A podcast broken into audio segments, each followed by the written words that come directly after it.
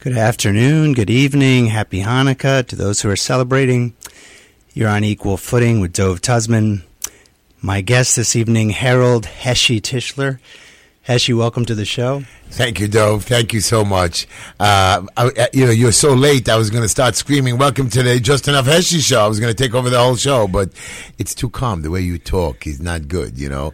And by the way, good evening, my friend. Happy Hanukkah, To you as and well. And to all your listeners. How are you? Very well. I, I was. I knew that we had a pro in the studio. Oh, wow. So I wasn't too worried about the traffic because I figured, hey, I could be the guest if I needed to be. I even wore a suit and tie. I never do that. See, we're on radio, so I'll say that I did too. Oh, okay, very good. You, you happen to look great. He looks great, guys. He looks great. You know, our show tonight, Heshi, which I uh, have been wanting to do for a while, and I really uh, appreciate you being a part of this, is to address frontally this issue of what divides hate speech and free speech. I think that, and we'll get into kind of some of the philosophical background on that. The, the, the title um, for tonight's show is The Empathic Fallacy.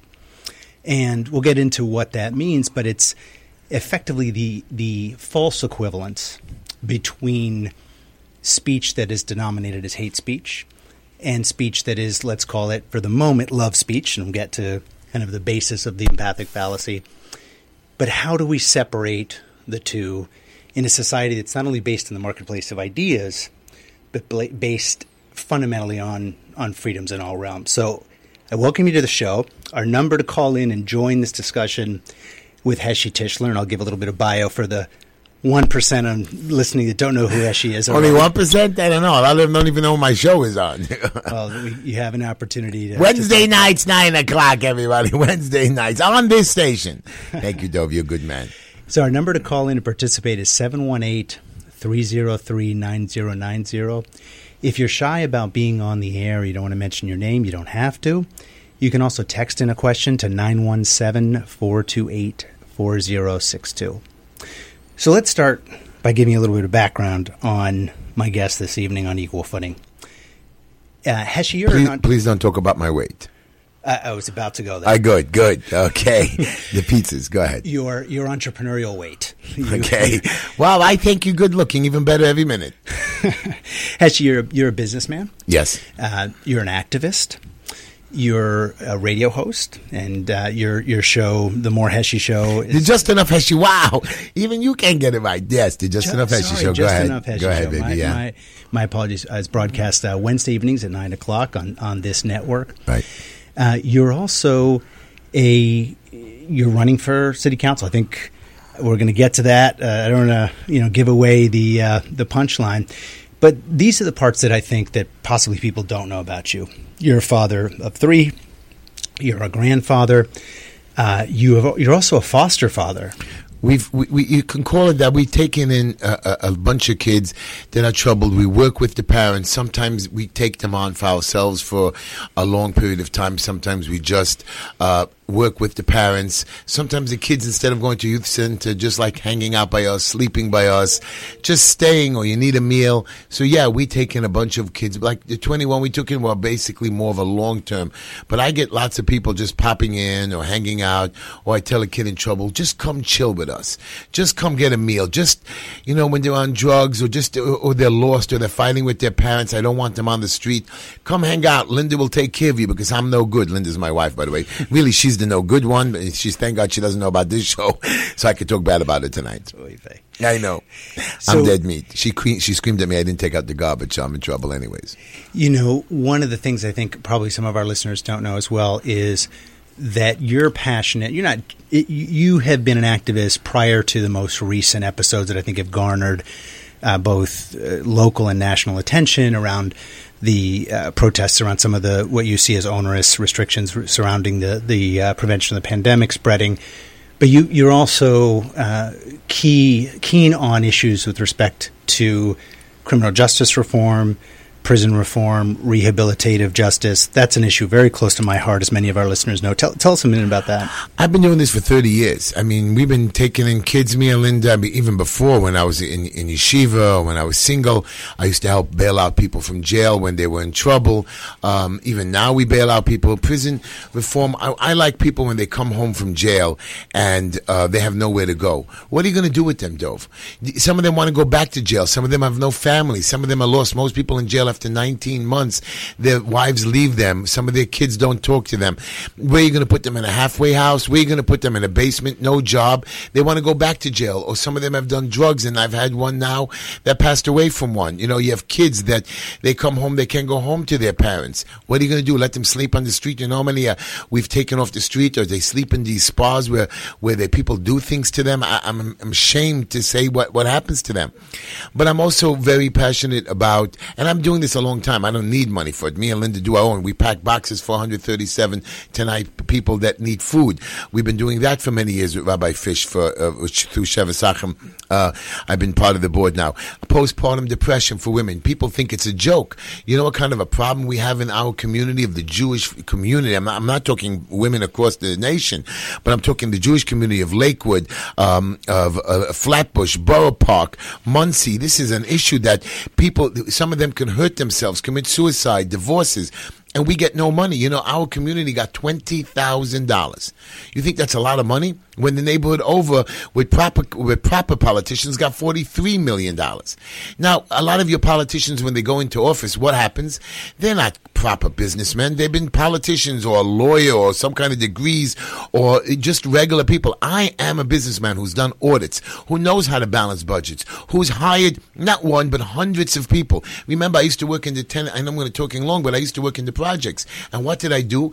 I used to hire people with, I used to go into the Tenants Association and say, listen, guys, some of you guys need jobs. Heshi's here. Go ahead, send me one or two or three. Let me see if I can give somebody a crack. I have people with me for 20 years. She, let me ask you, because we have listeners across the country, we have listeners sometimes that have that have participated either by text or call overseas. And not everybody's going to be au fait with New York City politics. You you are uh, a gregarious guy. You're clearly an intelligent. Does that guy. mean fat? Gregarious? I think that means fat. Uh, I love you. I know it doesn't mean that. I'm just making fun of your listeners. He loves me. Don't worry about it.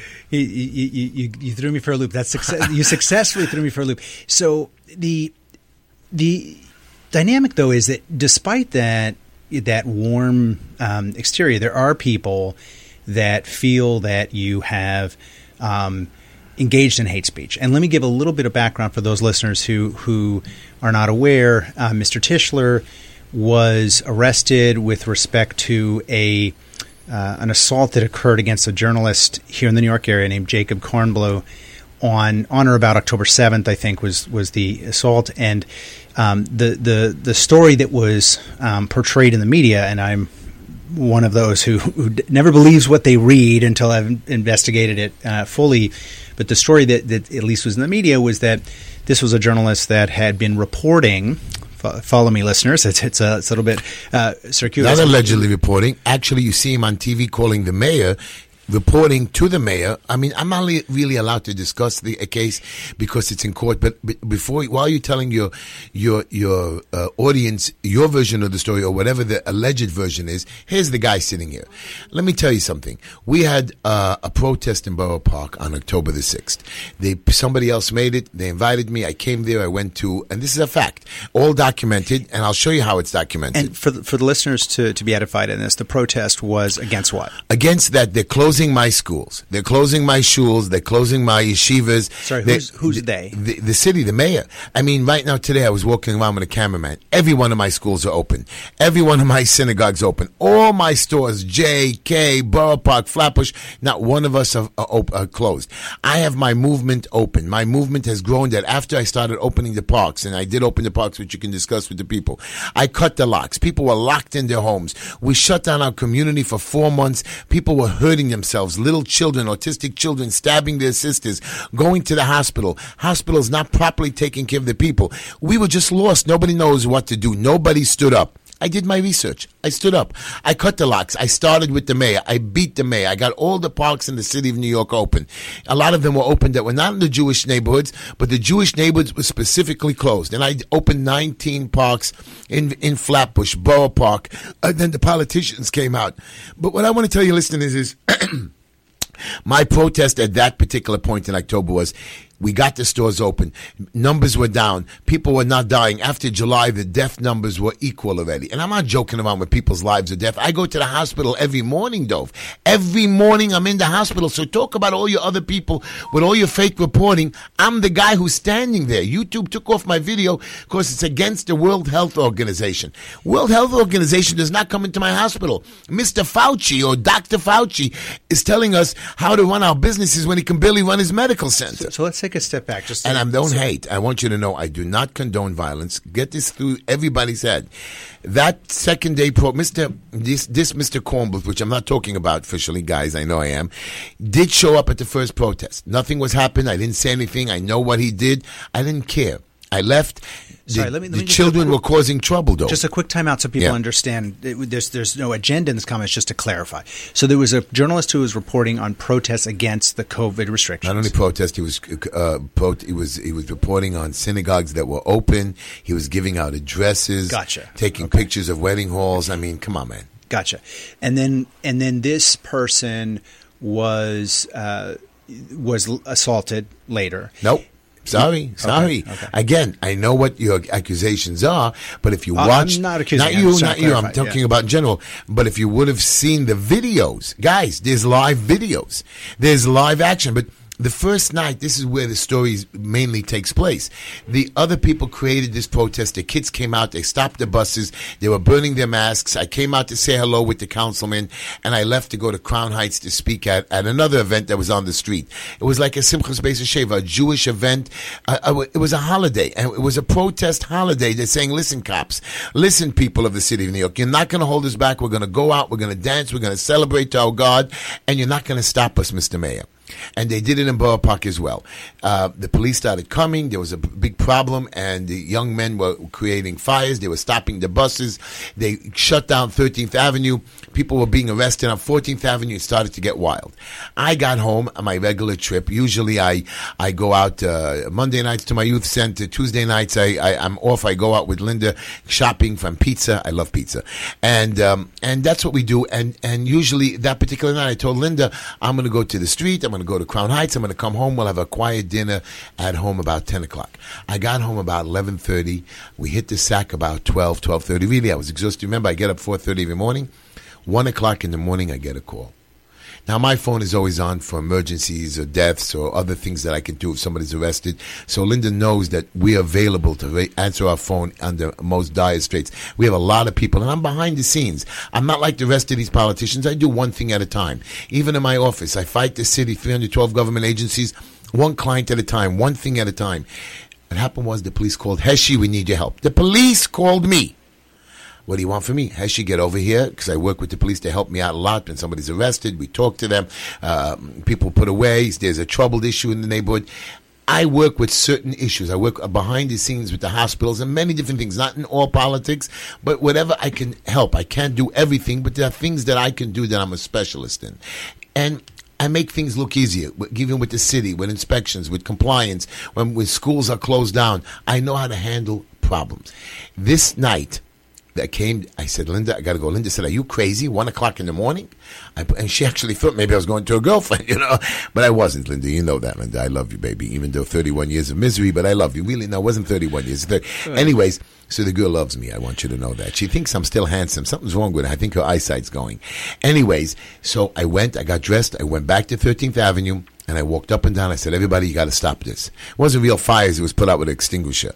And the police came over to me. The chief says, "Heshi, we got to stop this." I said, "What do you want from me?" So the leaders got together and they said, "Listen, Heshi, we're going to make you a deal. Get everybody off the street." There was about two, three thousand buses stopped. I got them to let the buses go, and I said, "Let everybody go home." And they came over to me, Heshi, if you get everybody home, we'll allow you to have a protest celebration the next day. We will provide the music, not me.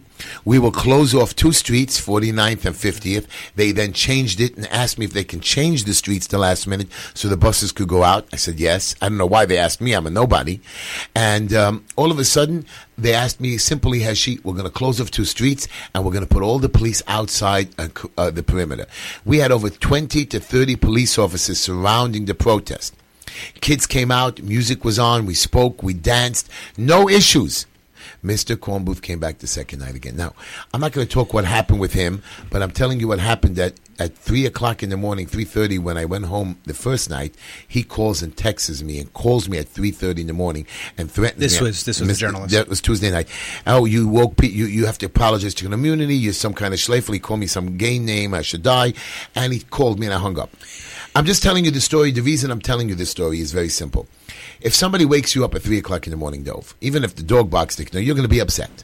When I saw him the next day, I went over to him and I said to him, Are you an idiot? You're a rat. You're a pig. I called him names. I greet you. And you know when there's an accident on the street or there's a fight, everybody surrounds you. I didn't incite no riot. I didn't threaten him. The cops were there. His brother-in-law was there. He was ushered off. The second, he shouldn't have even come after he threatened me in the middle of the night and bothering me. They ushered him off. The cops were all over the place. My point is telling you there was no incitement. I'm letting you go. There was no there was no involvement. There was no touching, no hitting, and there's all this on video. That's it. We're going to come back uh, from the break in a moment and try to abstract a little bit away from the details of the specifics of this interchange and more about what actually constitutes hate speech. Is Gotcha. there is there such a thing? Uh, we'll be right back on equal footing with my special guest Harold Heshy Tischler, Uncle Heshy. Uncle Heshy.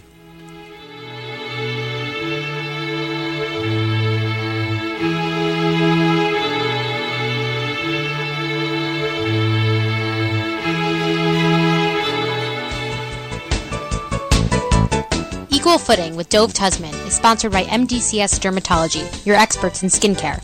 With two Manhattan locations and four offices in Long Island, including Plainview and Commack, the dermatologists and skincare surgeons at MDCS are proud to be affiliated with the Albert Einstein College of Medicine and New York Presbyterian Hospital. So schedule your next skin exam in one of MDCS's convenient New York area locations. To make an appointment, go to www.mdcs.live or call 212 661 DERM. That's 212 661 3376. You could even schedule a virtual video visit with MDCS's board certified dermatologists from the comfort and safety of your own home. So go to www.mdcs.live or call 212 661 3376. And don't forget to mention Equal Footing for 15% off all cosmetic procedures.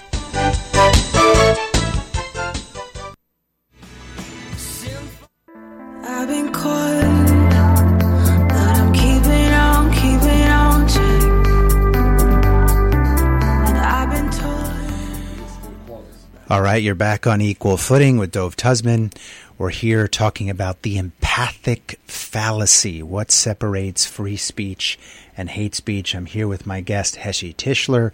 Heshi is an activist, a politician, an entrepreneur. He has a radio show. Not yet a politician. I haven't been elected yet. Fair enough. Good. I didn't. I didn't mean that as an epithet. okay. I, our radio engineer was telling me, by the way, that we had some issues with our phone line in the first segment. So if you if you called and got dropped, feel free to call in again, please. 718-303-9090. If you're having a problem getting through, you can also text a question to 917 428 4062. Okay, we're going to take a step back because there's always going to be different sides of the story. Also, also out of respect, uh, Heshi, I don't want to put you in a difficult situation because I know that there's a, a legal process that needs to make its way through there. And actually, I'm not that interested in the details. Some of our listeners around the country probably don't even know what this issue is about. Really, what I wanted to get into tonight is where is that dividing line between free speech, which is so core to this to this country and in, in, in the way that we uh, the the way that we live, the way that we grow, and the way that I would argue we come together, uh, acknowledging our differences and be able to speak our differences and hate speech. And I want to explain to the listeners why we picked this this uh, title of the empathic fallacy. And uh, there's no. Uh, untoward reference there. Um, the empathic fa- fallacy is is uh, I think it was first published in the Cornell Law Review in 1992 or thereabouts, and it's this concept of a false equivalency.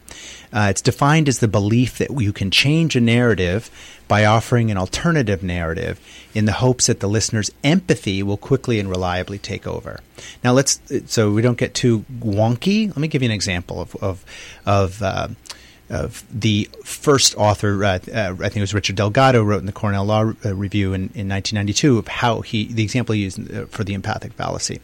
That is, in the 1960s, the civil rights movement, you had George Wallace, who was an accepted racist at the, at the time. In many senses, it was facing off in the public square against Martin Luther King.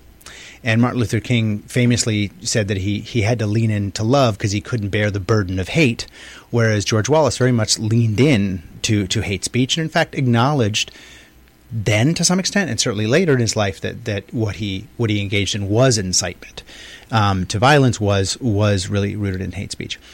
And the idea behind the empathic fallacy is that you let George Wallace in that example um, speak as loudly and as cogently in the public square as possible, and that will allow the listener to to hear that kind of false narrative, counterbalance it against Martin Luther King's narrative of love and acceptance and peace in the face of being attacked, um, nonviolence, and will choose, let's say, the better product. If you think about it, as John Stuart Mill referred to the 19th, 19th century philosopher, the marketplace of ideas. And Oliver Wendell Holmes, one of our great Supreme Court, just, Supreme Court justices in the 1930s, adopted that into our judicial lexicon, this concept of the marketplace of ideas, and that in the marketplace of ideas, you have different products, and some of them are crappy, some of them are odious. But if you don't allow them to be on the shelves, and people can't compare and contrast, and we have to trust society to be able to choose in the marketplace of ideas. My question to you then is, Heshi, do you do you think that there should be an absolutely free marketplace ideas of ideas, or do you think there is some place for censorship? Do you think there is some line that we shouldn't cross where hate speech becomes incitement to violence? And if you think there is that line, where is the line? Very good question, but you know my what my answer is going to be. No question about it. Free speech, unlimited, no censorship. Let me explain to you my version. I'm not so uh, eloquent as you. I'm a boy from the streets. Father died when I was 13 years old, and I had a long way to go. Fought my way through schools, college, rabbinical studies, work, jobs, of, and I know what it is to work into projects. I know what it is to get stabbed and trying to be robbed. I know what it is to help people that are being hurt. I, I, I see people living in squalor. I know what it is to sleep on a mattress, and I know what it is to, to go to a nice hotel. So I'm going to talk to you as plain as the street that I can tell you. There's something called CNN and Fox News. CNN are a bunch of idiots, and Fox News is good. CNN is hate, Fox is love. Now, I'm giving you this example is because there should never be hate. All speech is free. In other words, you're, you're, giving a perspective right, that one might you know, have. You know, Mahatma Gandhi, he protested. He had to fight back. He did it with love, but he did protests. He was able to shut down the government. Now, when the government is finally working, you don't shut it down. You're right. The English were, were torturing the Indians, were, were hurting them, were shutting down this country, won't allow people were living in squalor and food. They built the country up. Americans went in there and showed them how to grow wheat, how to make their country a better place. There's no reason to protest anymore. They're saying politicians need hate speech. That's the way to wake people up.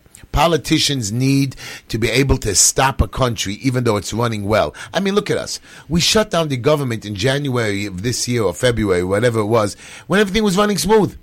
I don't understand yeah. why you couldn't keep it running. We're going to get to that. But, yeah. but I'm not even going to give you an example of it. What is hate? Hate means is and, and, don't get me wrong i'm i'm one of those people that has spoken hatefully but against the people that come against us.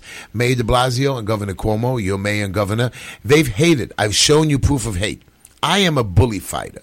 That's what I do. I fight bullies who hurt the other people. When you give me hate or you give me a bad word, you know how somebody says to you, "Oh, you're a dumbbell," just a thing, or "Your mommy is fat." So I'm gonna not gonna say, "Oh, I'm taking it like a little girl." I'm gonna say, "Your mommy's fat," or "You're a dummy." I fight back. with the same language that you understand, with the same uh, uh, arrows and bullets. But I don't believe there should be hate. When I talk to the young kids privately, I, I show love. When I go out to speaking events, I show love or I make fun of people. I do it in a way of a loving manner. When people are sitting there or young children in trouble or when I go to be Menachem avel, that means when people are sitting mourning or I go to the hospitals, they don't want me to hear their stories. They don't want to complain again. So I complain about my stuff. These people are sick or dying or not well or, or hurt themselves. You know what they want to hear? They want to hear about Heshi fighting with his wife. They want to hear how my kid uh, is disrespectful to me. That's you know the jokes I make, or why he's wearing short, uh, uh, you know, uh, skinny pants and stuff like that. I make life more happier. So I believe hate is should never be out there. I believe um, uh, uh, violence should never exist, but be prepared for them to come after you. And in the case of George Wallace, he really was an idiot. The man knew he had no chance. The way you did it was to incite the people to to do violence. Martin Luther King said no. But don't think Martin Luther King didn't have any hate speech in him as well. He did want love. But again, he wanted them to stop hurting them, and he had to give a message. You know, you're absolutely right. Actually, I've, I've, I've read various biographies. Uh, My father marched with Martin Luther King, by the way, in the 60s. amazing. He was a Yeah. Holocaust survivor, and he believed Yeah. that my father said, there is no color. And I really believe that to this day. You people think black, white, Asian. There is no color. Some of you people get it out of your heads. When you see color, of course you're going to hate. I don't hate. I don't see color. I'm upset. I get upset at idiots. And I do speak bad about idiots. And I'm sorry I'm saying this on your show, Dove. But the man closed my parks.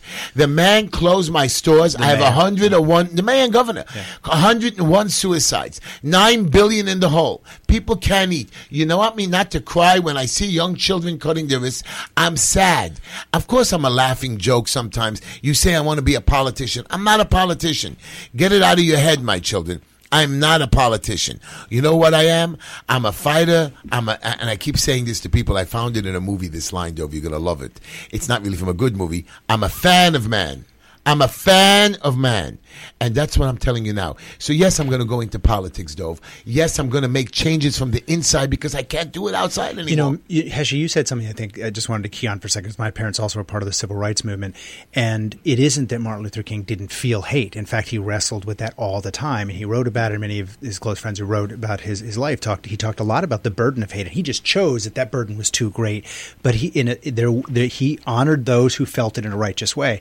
And I want to, I want to, in the next segment, we're going to talk about COVID 19 and the reaction and so forth. I'd like to hold on this topic. We have a couple of callers. I just want to also apologize again. We are having issues with the line.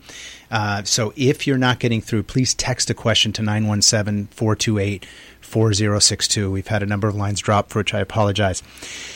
Heshi, the I was very disappointed as we were preparing for this show that I couldn't get someone who I would say is quote unquote across the table from you. I mean, we're sitting across the table here in the studio, but uh, I, I'm I'm not uh, positioning myself as an antipode, you know, uh, politically or philosophically to where you're coming from.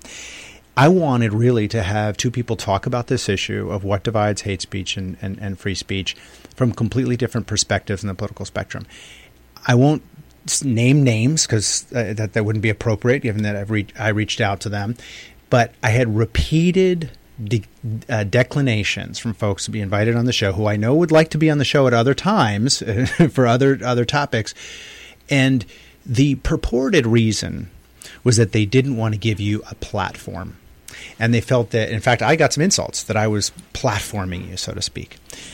I don't actually buy that. I, I think that there's a there's an underlying fear to get in the ring in the marketplace of ideas, and It's not. You see. You see, though, it's not the platform they give me. They don't need to give me a platform. I'm. I'm already. My movement has. so what do you think My, it- what I'll do you think it is? They are. My movement is there. I started it myself. People have joined me. Not only in New York City, New York State, nationwide, Buffalo. People fighting back. People throwing inspectors out, keeping their stores open, telling the police to jump in the lake, not allowing uh, organizations like BLM and other crazy organizations threaten us. Not allow. You see, the police are not even coming after us. Now they're sending the sheriffs after us and arresting people in a bar. My my what they're scared of is that they can't debate me. They can't stand on the same ground because they are wrong. Usually, the establishment, or the man as we call it, they're the people in charge your judges, your lawyers, your mayor, your, you think they think they have the ultimate power. You know, I was in an office with a bunch of politicians about I don't know two and a half months ago, two months ago. What was it? It was maybe September, and I went in there to get some permit, whatever. I was only going to meet one guy. When I when I showed up there, there was five of them. You know, uh, um, uh, all of a sudden sh- coming out of the woodworks, and they said, "Listen, Heshi." For half hour I took this. You're going to tuck in your shirt. You're going to toe the line. We know you might get elected this time because you're acting a little wild, but don't think for a minute you're not going to do what we tell you. 80% of the budget is already done. 80% of the work is done. And whatever 20% left, we're going to have enough people to give you a hard time. And I took it for half hour. Then I got up. I said, listen, you five little pishers, if you want to hear the right word. I said, when I get into power, I'm going to hurt you. I'm going to tell everybody what you did. Any policies that you come up, I'll make sure to investigate. I will walk without my shirt out, even though now I wear my shirt and tie in because my wife has been fighting me with the holidays. I tell you, look a lot I more look a lot. I know do that. tonight. I on. hate the tie. I really hate. I promise not to burn any more of her ties. Well, they're fifty-five bucks each, and I'm broke most of the time, so I'm not going to do it. Look at you. You're so handsome with that shirt. I like that. You know, can I get one of those? It's not going to fit me.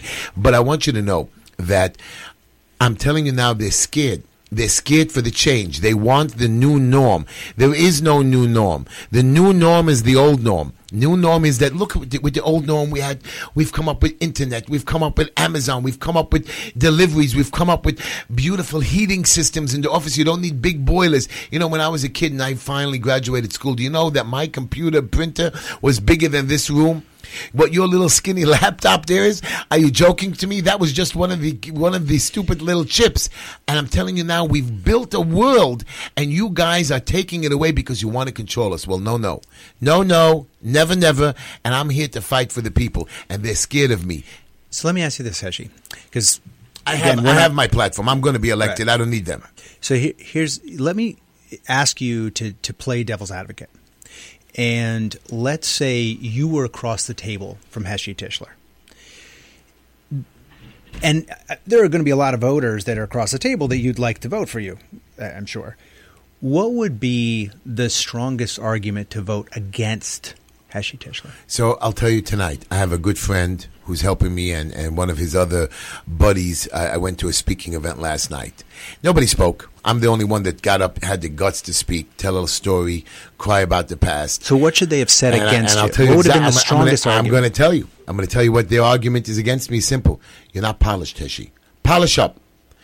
Give it an act. What about on the substantive policy Ah, side? sub, they, they can't fight me on policies. The only policy that So you, there's you- no policy area you think that you that that you even wonder if you could be wrong. I- I'll explain to you what my policies are. Your your government is so busy in the left wing of welfare. Our- our government. Our well, it's not. I, I know, I know. I have to do that. I'm sorry, but um, your your your policies are full of the our policies are full of red tape. 312 government agencies. You have commissioners that do duplicity in five or ten different organizations. Then you have chiefs.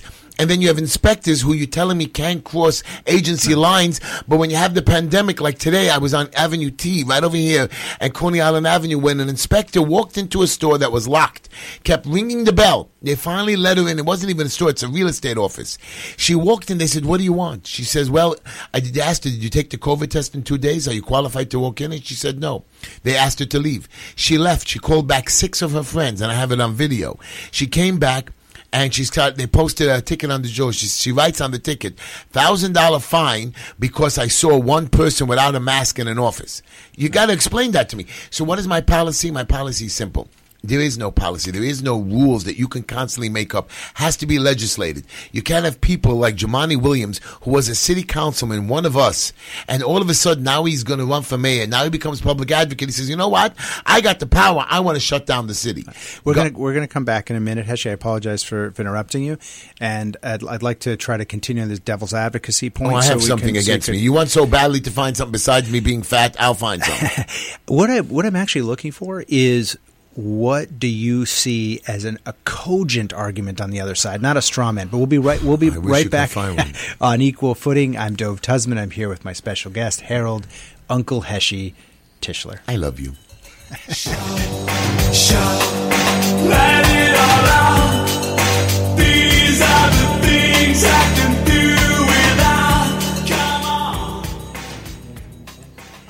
Equal Footing with Dove Tusman is brought to you by Mechanical Art Capital. Mechanical Art Capital offers financing to watch collectors and watch dealers from anywhere in the world.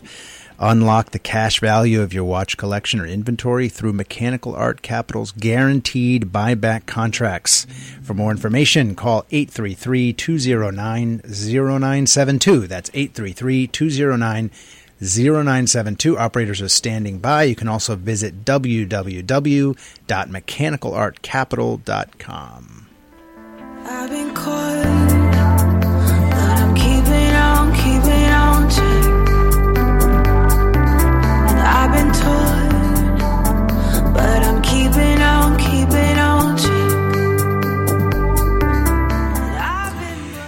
All right, we got a, a couple of text questions we're going to get to. You're back on equal footing with Dove Tusman. I'm here with Heshi Tischler. We're talking about the empathic fallacy. What divides free speech from hate speech or hate speech from free speech? We are having difficulties with our phone line. I'm not sure if that's worked out yet, so you can text your questions to 917 428 4062.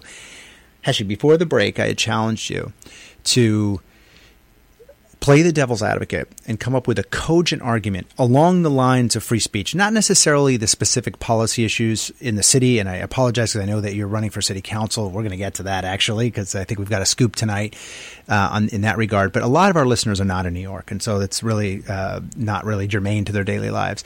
From the perspective of you as an advocate for your community, for your mishpacha, for, for your, the, the, your movement, as you've put it on this show, what do you think is actually the most cogent argument if you all of a sudden had to switch sides and you had to actually, you know, kind of criticize your movement? What what would that criticism be? Well, the the the the issue would be is yes, we hear Heshi scream and holler, but and you're right that he's right, but he won't be able to negotiate with us. He's not polished. That means you're right, Heshi's right, but when it comes to he'll lead us. He's a general. You see a lot of times generals lead us into battle, but they can't become president. You have them once in a while, but you can't really be the leader that goes in and sits down and negotiates and says, "Oh, here's my suit and tie. You know what?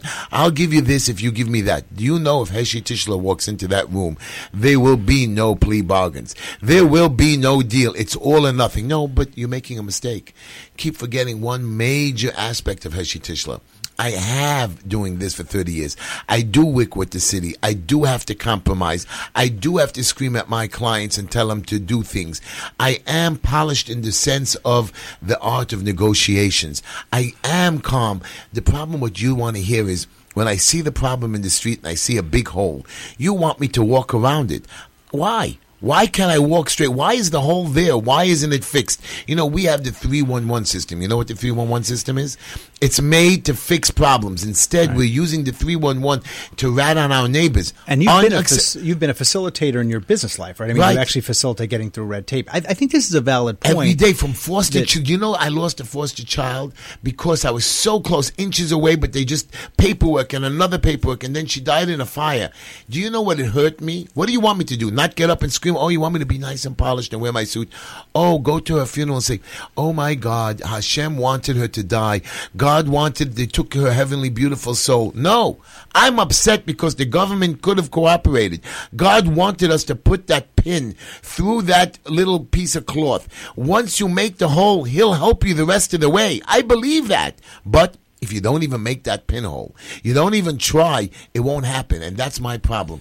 You're red tape, and I won't put up with it. We got a question here from, I think this could be a constituent uh, for you. It's Susan Rivera from Brooklyn.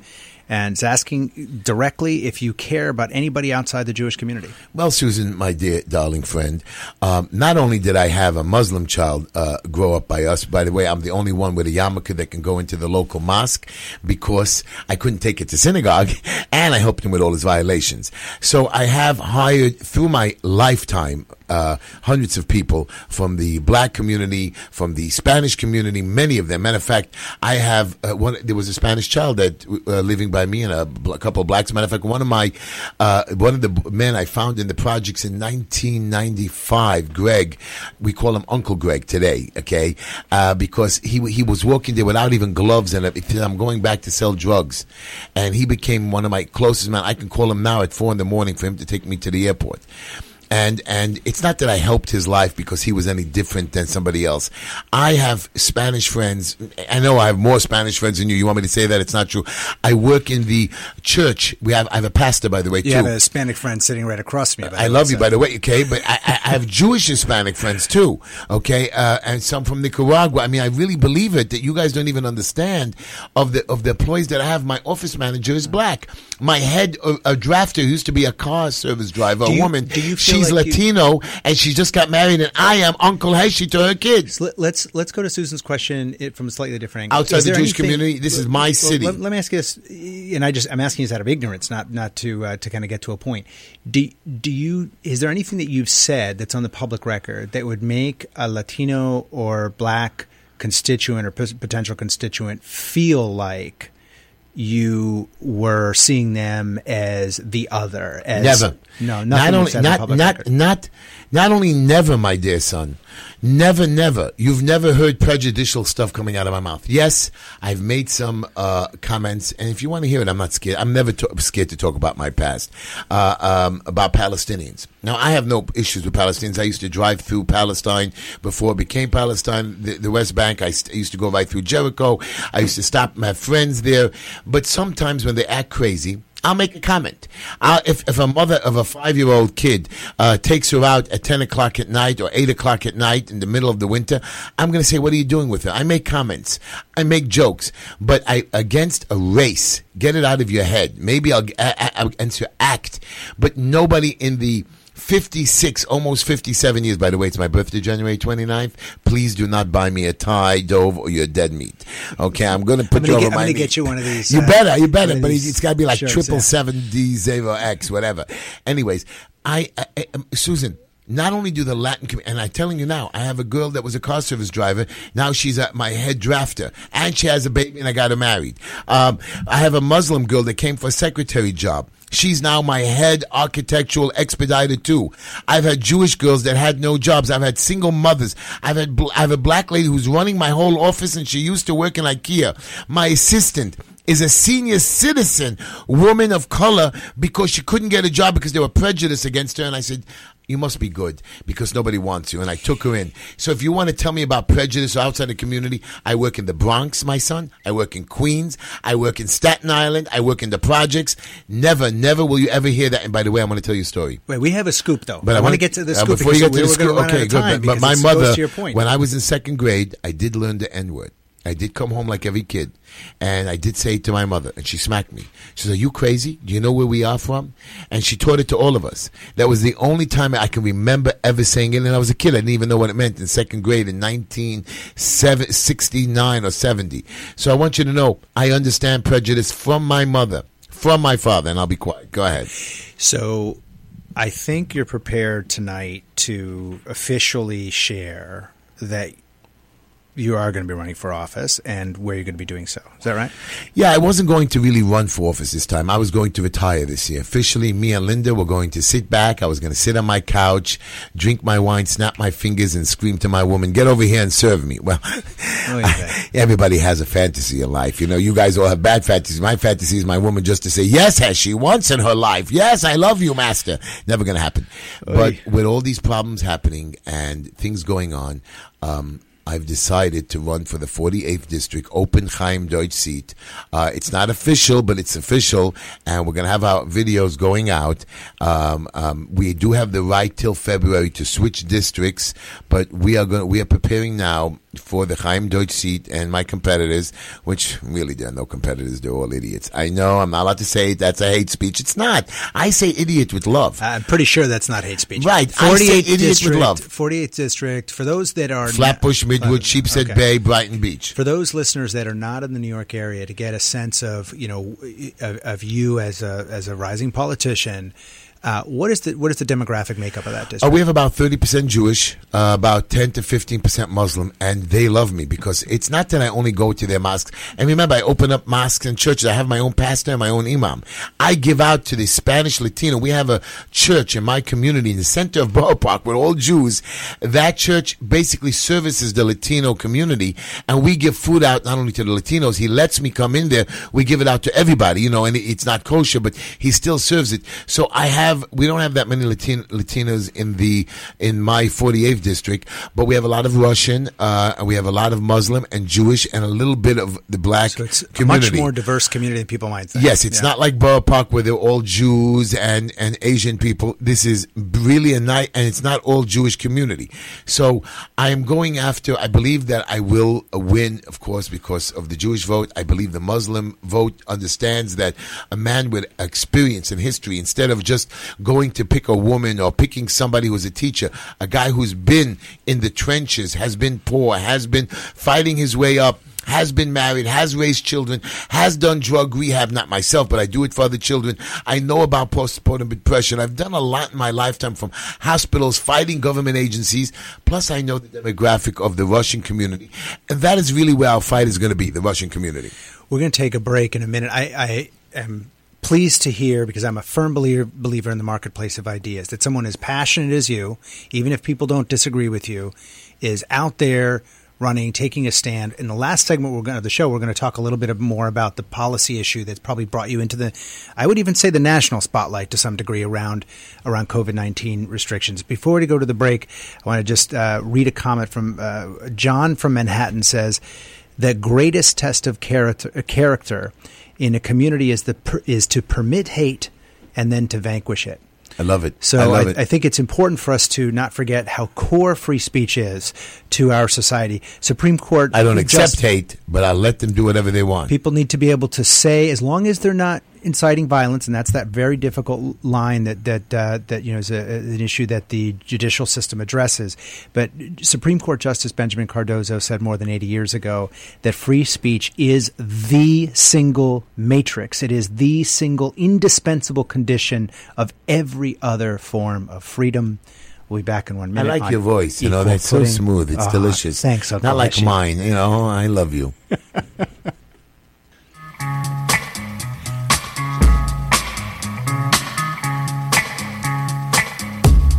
It's everywhere I look, from Las Vegas to right here, under your dresser, right by your ear. It's creeping in. I'm boogieing in my seat here. I love that song. All right. Are you a small or medium sized business owner who wants to provide a low cost, effective health benefit for your employees? Or a school administrator who wants to ensure all of your students have the proper vaccines? Hesh, you get interested in this company. Or maybe you're a parent trying to keep your family's medical records up to date. Well, welcome to DocuVax, an easy to use digital locker accessible on your laptop or smartphone. It allows you to safely store and validate basic medical information like immunization records, lab results, even x rays and MRIs. Gone are the days of losing time tracking down your old medical records or sharing test results with a new healthcare provider. The DocuVax system covers over 60 important elements of your medical profile, from flu and tetanus vaccines, God willing, a COVID vaccine soon, to colorectal and breast cancer screenings, to blood type and allergies. Sign up. Go to www.docuvax.com or call 833 859 1933. That's 833 859 1933 for as little as $9.99 per month. DocuVax subscribers can privately access all of their medical records from a secure HIPAA compliant digital storage facility. And if you're a business, call and support your employees by signing up for DocuVax. Great health benefit 833 859 1933. Operators are standing by. I've been caught, but I'm keeping on, keeping on to. And I've been told, but I'm keeping on, keeping on to. Heshi, I may not always agree with you, but I appreciate your candor. I, I, I think you are agreeing with me. You're You so you're so good looking. you You know, know, that? oh, say, you're just say it. trying to butter me I up. Am. I am. You, see how you agreed with me? You You, know, even agreed that he's good looking. I don't understand. our listeners are always trying to, you know, guess at my politics because, like, guess a different perspective, and, and you know, I, I, I try to keep it close to the vest. My politics are actually complex, and I'd like to. so am I. I, I gather that, and I'd like to get to this You know, you want, and I'm going to tell you too. I'm going to blame you for this too, Zov. Okay. You agree with me. Most of you people agree with Heshi going out to fight. who's us you people? Do, Which- you, I you, just wanna know which people I All mean. of you, the Jews, the Spanish, the blacks, all of you guys. You know that we're being hurt. You know the tyranny that one guy is coming after us. Whatever it is. COVID, a vaccine, not vaccine, whatever my thing is opening the parks. The problem is, when you have somebody standing there representing you, you want a nice, pretty face. You want a nice smile. You want a skinny guy in a suit. You don't want the big fat guy with his unshirt tuck screaming and hollering. And you know what? Too bad. Because those nice, pretty, skinny people are doing nothing. Those little pretty women or guys are not accomplishing. Actually, we're going to run out of time. I I'm don't care. To, I I'm want to tell you that. I'll, about the I'll policy. tell you right now. Wear the stupid suit for you people. That's what you want. You got it. Even with the skinny pants, I hate the skinny pants. You know, you, you said something great. Look look what I'm wearing. I know. I hate you. Uh, the uh, I, I bet you the socks. It's like a flood. You, you think a flood is coming. What's wrong with you? you know, I, I actually really appreciated the candor in what you said before. I did I, at first when the first time you said it early in the show when you talked about being the devil's advocate and criticizing Heshi Tischler, and you talked about well he's not polished, and and at first I thought it was a little bit of a straw man.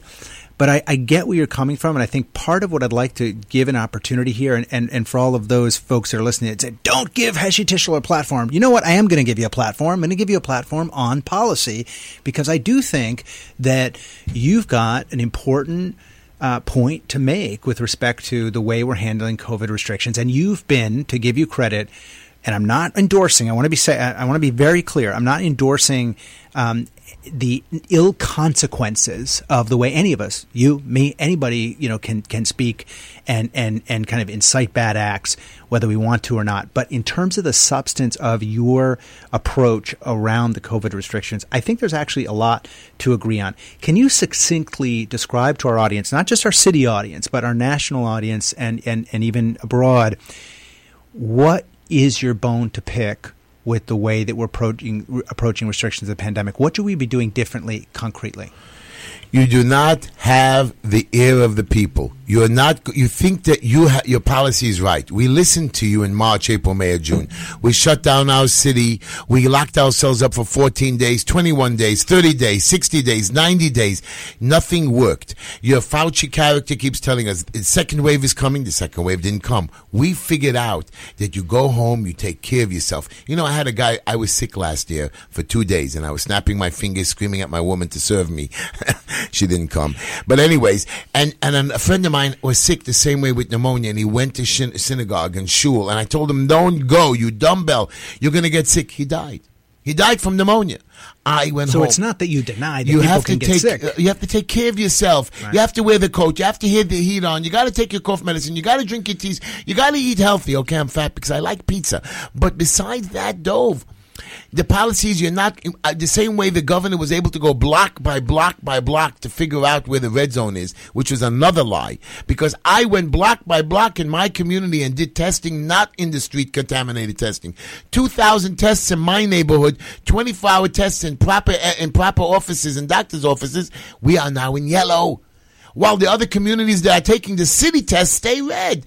Don't you think there's something wrong here? Work with the people. I would have created a Citizens for Safety action group in every borough. I would have taken health health professionals, lawyers, doctors, uh, uh, uh, um, uh, clergymen, making organization, co- community activists, not two, three, five people committee members.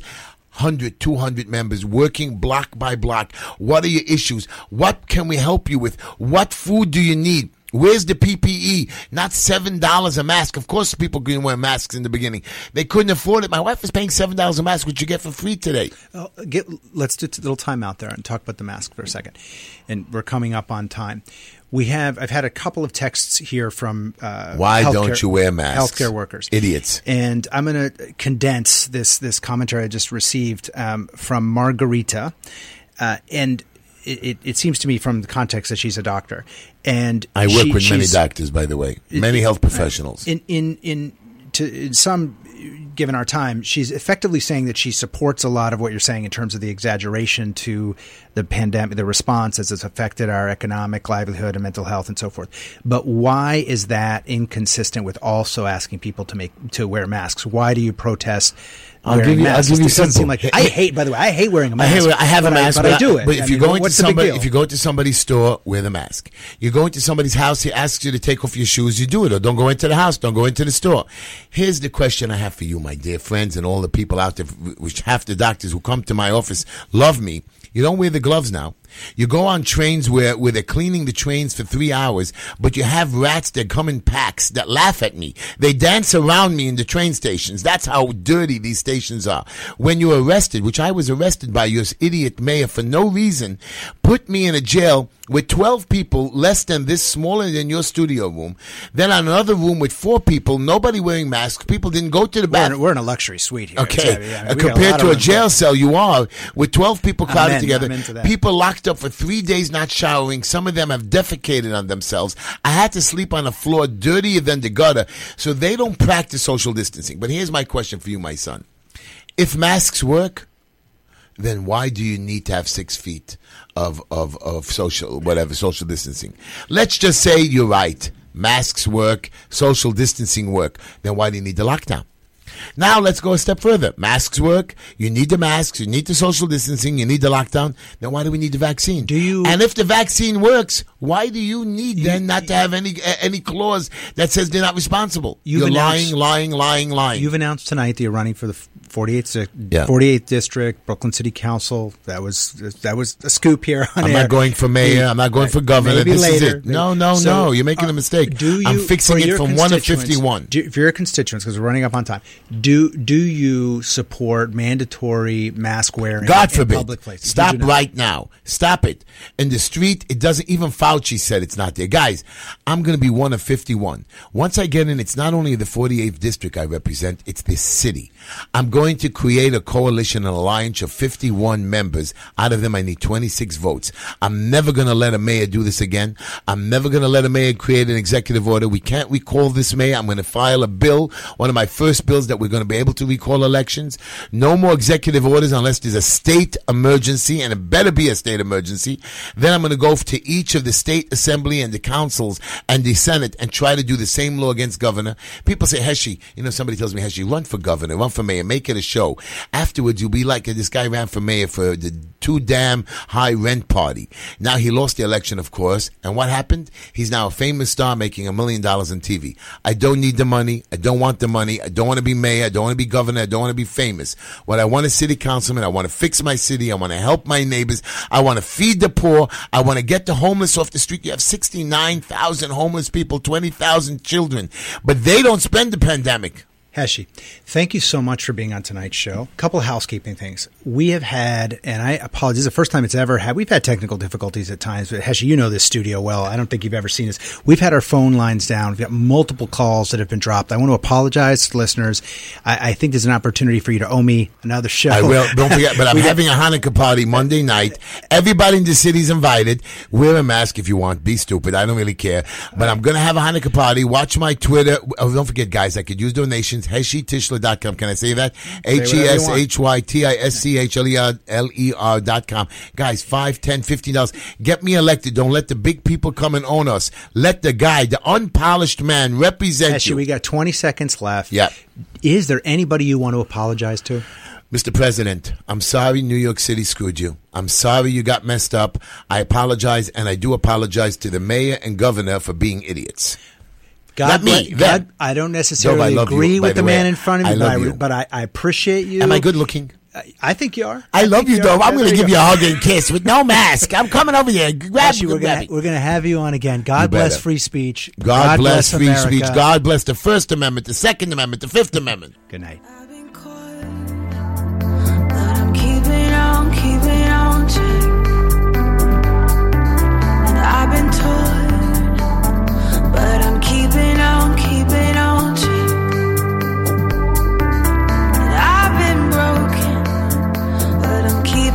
I'm keeping on track.